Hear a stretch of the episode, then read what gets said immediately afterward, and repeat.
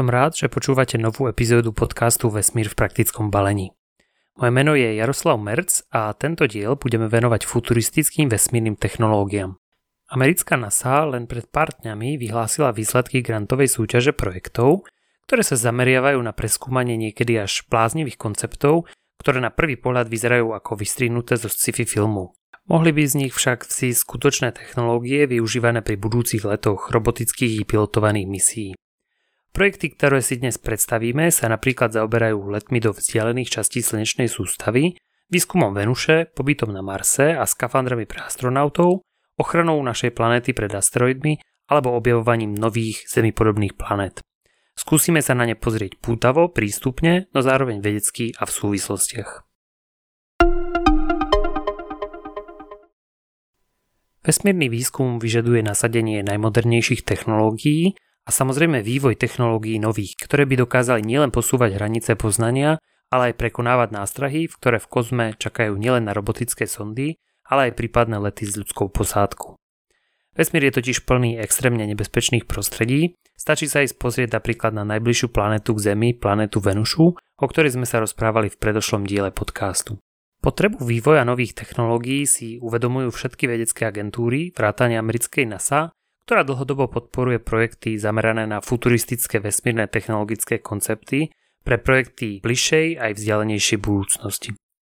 Od roku devätnásťstodeväťdesiatosem do roku dvetisícsedem v rámci svojho inštitútu pre pokročilé koncepty NASA Institute for Advanced Concepts každoročne vypisovala grantové súťaže pre inovátorov a vývojárov nezávislých od NASA, financovala výskumy technológií, ktoré by mohli výrazne vylepšiť výskumné misie. NASA takto hľadá vizionárske technológie, ktoré sa pohybujú až niekde na hranici science fiction, ale ktoré sú zároveň založené na spoľahlivých vedeckých základoch a dosiahnuteľné v časovom rámci niekde okolo desať až štyridsať rokov. Do roku dvetisícsedem obdržala NASA tisíctristodeväť návrhov a celkovo financovala stodvadsaťšesť projektov v tzv. Fáze jedna a štyridsaťdva projektov vo fáze dva, k tomu sa hneď dostaneme. Tento program NASA obnovila v roku dvetisícjedenásť pod rovnakou skratkou en i a cé, čo je tentokrát skratka NASA Innovative Advanced Concept, čiže inovatívne pokročilé koncepty NASA. Znovu obnovenie programu vyšlo zo záverov správy Národnej výskumnej rady Spojených štátov amerických, ktorá pôsobí v rámci Národnej akadémie vied, ktorá konštatovala, že NASA potrebuje mechanizmus na skúmanie vizionárskych konceptov a odporúčala znovu obnovenie programu. Od roku dvetisícjedenásť NASA preto znovu udeľuje granty vedeckým a technologickým tímom na výskum technológií, ktoré by sa mohli využívať pri misiách NASA v budúcnosti. Projekty je možné prihlasovať do troch fáz, akýchsi levelov. Štúdie prihlásené do fázy jedna trvajú deväť mesiacov a úspešní žiadatelia získavajú na ich realizáciu stosedemdesiatpäť tisíc amerických dolárov.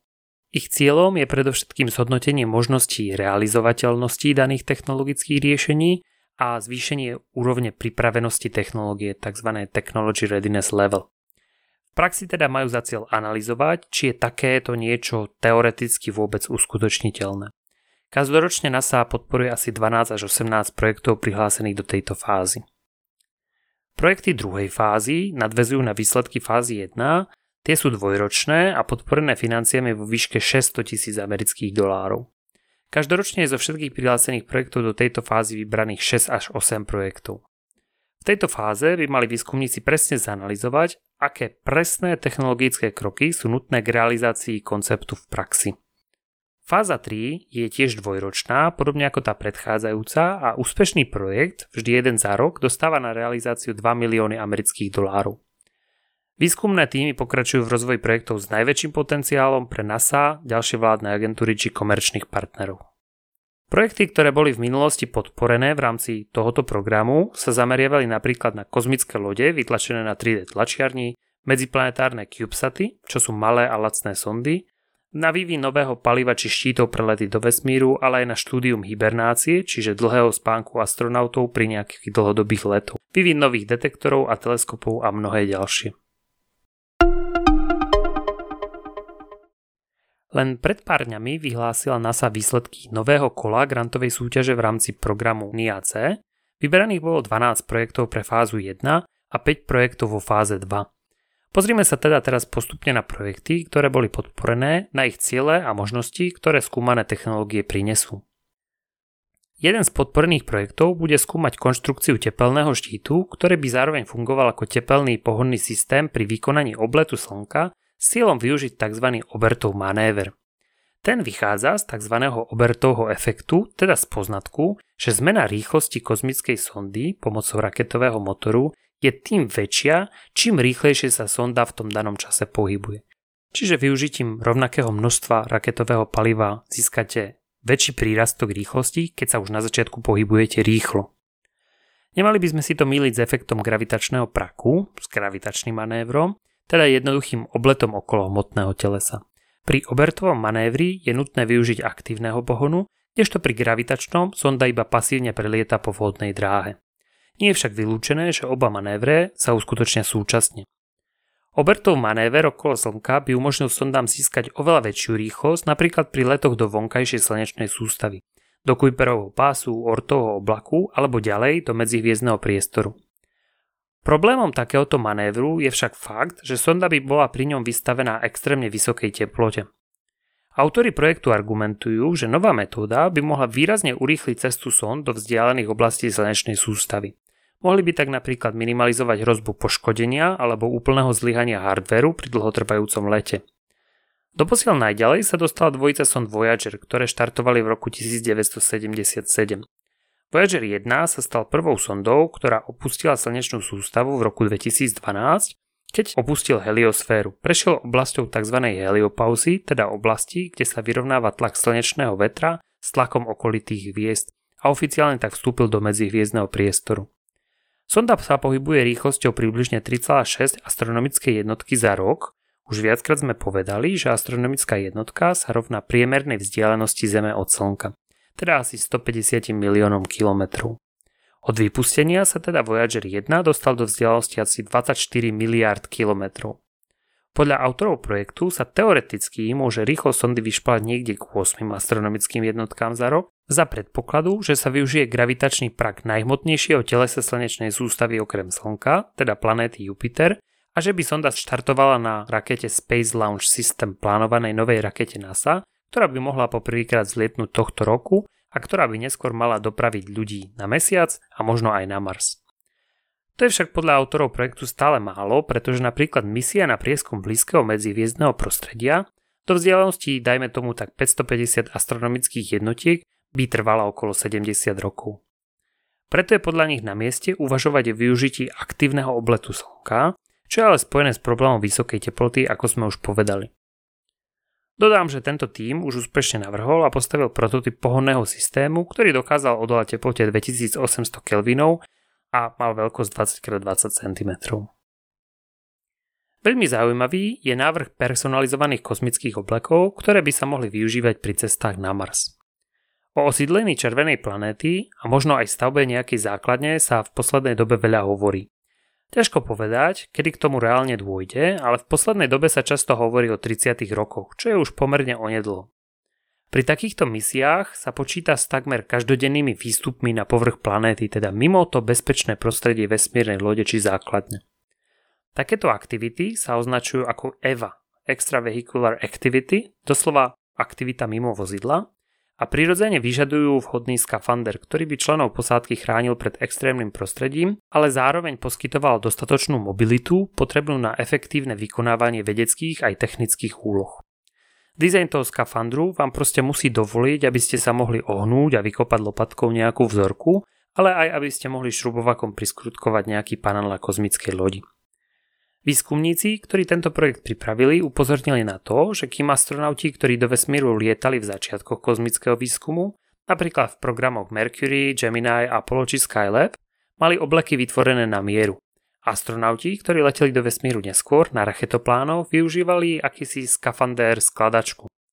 Ten sa pre astronautov poskladal z rôznych častí a k dispozícii bol napríklad päť rôznych veľkostí dielu pre hornú časť trupu, okolo hrudníka, jedna veľkosť prilby, časti s nastaviteľnou dĺžkou rúk a nôh, ale len s dvoma priemermi, dve veľkosti topánok s rôznymi vložkami a rukavice na mieru. Vyrobených bolo takto za históriu programu osemnásť oblekov pre skoro dvesto astronautov. No a vedecký tím, ktorý stojí za predloženým projektom, upozornil na to, že nie všetci vybraní astronauti sa do tohto obleku zmestili, alebo im nesedel na sto percent, v dôsledku čoho ich obleky na rôznych miestach tlačili a znemožňovali im úplnú pohyblivosť, alebo im dokonca privodili nejaké zranenia. Z toho dôvodu autori predpokladajú, že pri ďalších letoch do vesmíru, napríklad na spomínaný Mars, bude potrebné pripraviť skafandre na mieru. Ich projekt by tak chcel prísť riešením, ako to robiť rýchlo a cenovo priateľne. Navrhujú, že samotný proces by mal pozostávať z digitálneho naskenovania konkrétneho človeka, prípravy digitálneho dizajnu a následnej robotickej výroby výsledného produktu.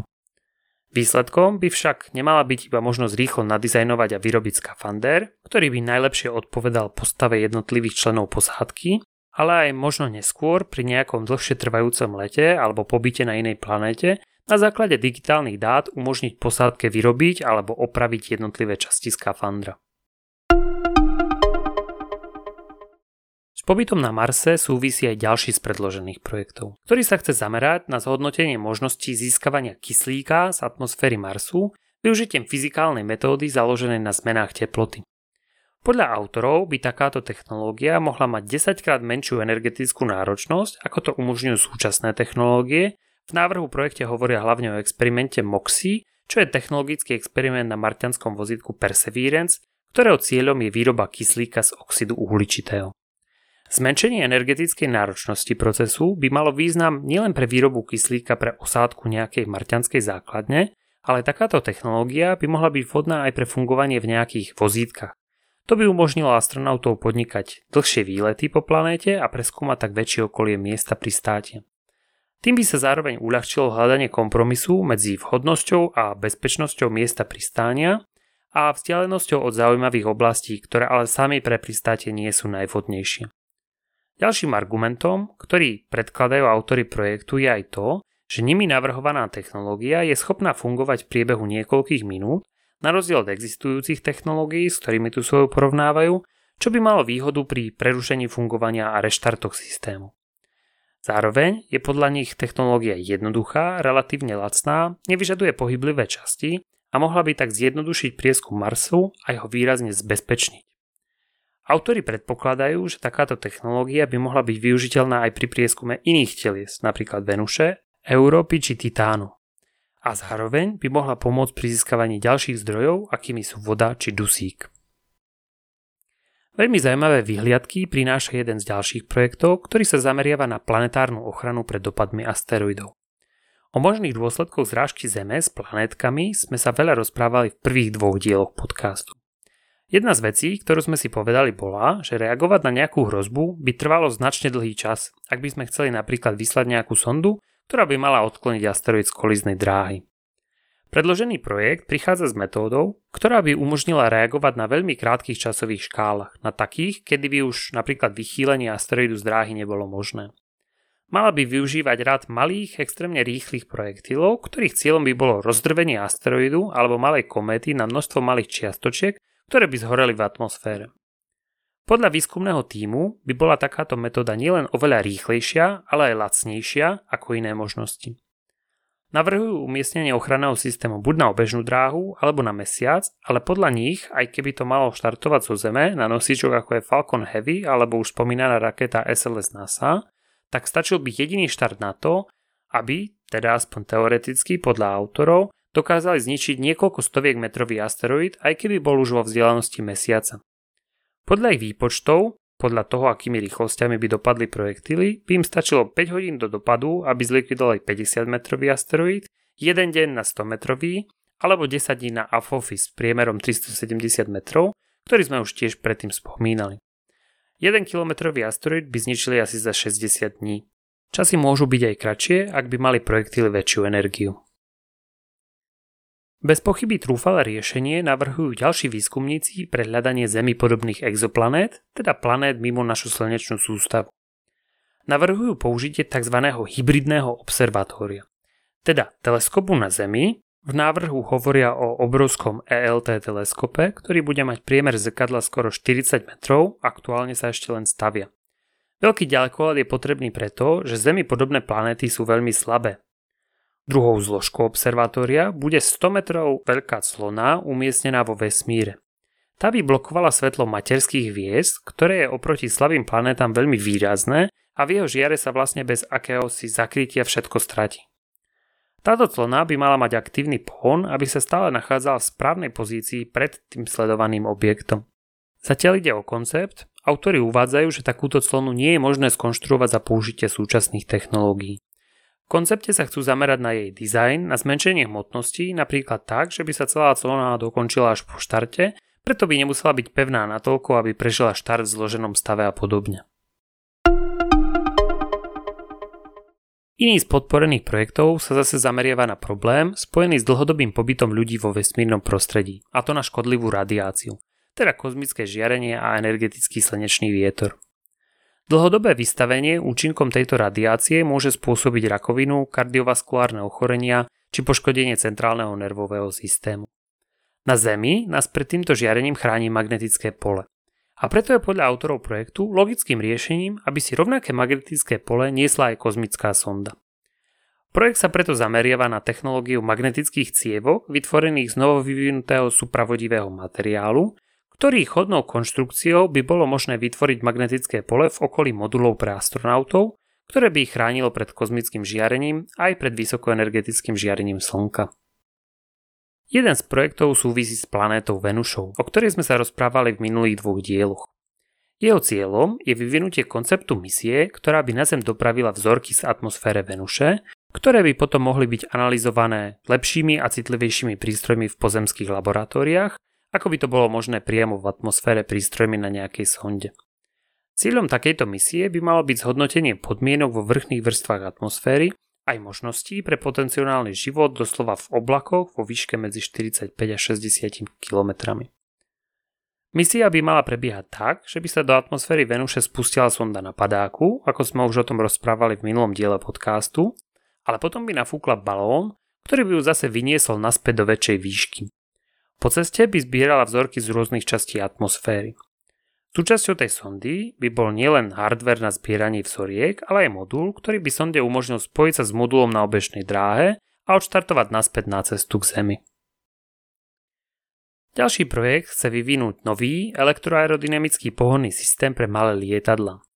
Autori argumentujú, že sa v budúcnosti v mestských oblastiach budeme čoraz viac stretávať s prevádzkou malých elektrických lietadiel, ktoré budú štartovať aj pristávať vertikálne, tak ako helikoptéra. Predpokladajú však odpor spoločnosti kvôli hluku, ktorý by takáto technológia mohla sprevádzať. Technológia, ktorú chcú predstaviť, by mala byť takmer úplne nehlučná, čo by našlo využitie práve v mestských oblastiach, napríklad pri doručovaní balíkov alebo pri letoch v noci, napríklad pri doručovaní zdravotníckeho materiálu v časovej tiesni. Dlhodobým cieľom projektu je skonštruovať lietadlo s novým typom pohonu a zároveň preskúmať možnosti využitia tejto technológie v ďalších prípadoch, napríklad vo vnútro a medzimestskej doprave cestujúcich. Ďalšie z podporených projektov fázy jedna sa zameriavajú na vytvorenie nového typu kvantového radaru, systému na štúdium pohybu vzduchu alebo vyvinutie špeciálnej rozkladacej antény, ktorá by mohla byť používaná na malých satelitoch, napríklad na sledovanie búrok. Do vyššej fázy, fázy dva, postúpil päť projektov. Prvý z nich sa zameriava na oblasť, ktorú sme už spomínali, a to vonkajšie planéty slnečnej sústavy. Autori hovoria hlavne o výskume Uránu a Neptúnu, ktoré boli doteraz navštívené iba raz sondou Voyager dva. Aj v tomto prípade, podobne ako sme to už spomenuli skôr, výskumníci upozorňujú na to, že použitie tradičných spôsobov pohonu sond vedie k dlhotrvajúcim misiám s rizikom zlyhania hardvéru a podobne. Preto by pre pohon svojich sond chceli využiť solárne plachty, kedy družice poháňa slnečný vietor, podobne ako sa po vode pohybujú plachetníci vďaka pozemskému vetru. Solárne plachty by mohli umožniť doletieť k Uránu za menej ako dva roky a k Neptúnu za menej ako tri, no problémom takýchto misií je, že pri pohone pomocou solárnej plachty nie je možné niesť veľké množstvo vedeckého nákladu. Autori projektu chcú preto plachtu skombinovať s vedeckým prístrojom, priamo na plachte by mal byť vytlačený spektrometer. Ďalší koncept je znovu príspevkom k dlhodobým letom ľudí do vesmíru. Tento sa snaží riešiť problém, ktorý súvisí so stavom bez ťaže, ktorému by ľudské telo bolo vo vesmíre vystavené. Pri dlhodobom pobyte v stave bez tieže môže dochádzať k svalovej atrofii, strate kostnej moty či napríklad zhoršeniu zraku. Týmto problémom by sa dalo predísť, ak by budúci cestovatelia vesmírom fungovali v prostredí s umelou gravitáciou. Určite ste už videli v mnohých sci-fi filmoch, že k vytvoreniu umelej gravitácie by sa mohla využiť rotácia celej vesmírnej lode. Takýto koncept je známy už viac ako storočie, no jeho problém je, že ľudské telo má problém a je vystavené nepríjemným pocitom už pri rýchlosti otáčania okolo tri otáčky za minútu. Preto ak by sme chceli vytvoriť tiež okolo jedna gé, čiže obdobnú tomu na Zemi, pri jednej až dvoch otáčkach za minútu, aby to bolo dostatočne komfortné pre obyvateľov takej lode, je potrebné skonštruovať štruktúry na kilometrovej škále. Platí totiž to, že čím ďalej budete od osy otáčania, tým menšiu uhlovú rýchlosť stačí vyvinúť na rovnakú hodnotu tiaže. Autori tohoto projektu navrhujú koncept, v ktorom by sa štruktúra dokázala výrazne roztiahnuť po tom, čo by sa dostala do vesmíru, viac ako stopäťdesiatkrát. Zamerajú sa na analýzu celého dizajnu, složeného z akýchsi rúrok v špeciálnej konštrukcii, aby to bolo vôbec možné postaviť, aby nedošlo k zaseknutiu jeho častí pri rozťahovaní konštrukcie a podobne. Ďalšie zo schválených projektov sa budú zaoberať konceptom zdroja energie pre vesmírne lety využitím rozpadu plutónia, konštruovaním malých robotických botov, ktoré by mohli byť využívané pri skúmaní jaskinných systémov na Marse, a posledný schválený projekt sa zaoberá konštrukciou malej ponorky, ktorá by sa mohla využívať na výskum podpovrchových oceánov mesiacov plynných planét, napríklad Enceladu, Európy či Titánu. Aj keď väčšina z predstavených projektov sú ešte len koncepty, určite predstavujú zaujímavé technológie, z ktorých niektoré sa možno v budúcnosti dočkajú aj skutočnej realizácie. Množstvo technológií, ktoré dnes používame, totiž v minulosti začalo ako sprvoti bláznivé nápady. Preto je dobré, že NASA svojim programom k takýmto výskumom prispieva. Možno sa o nejakom z nich ešte budeme rozprávať aj v podcaste Vesmír v praktickom balení. Pri jeho počúvaní sa na vás budem tešiť znovu budúci týždeň.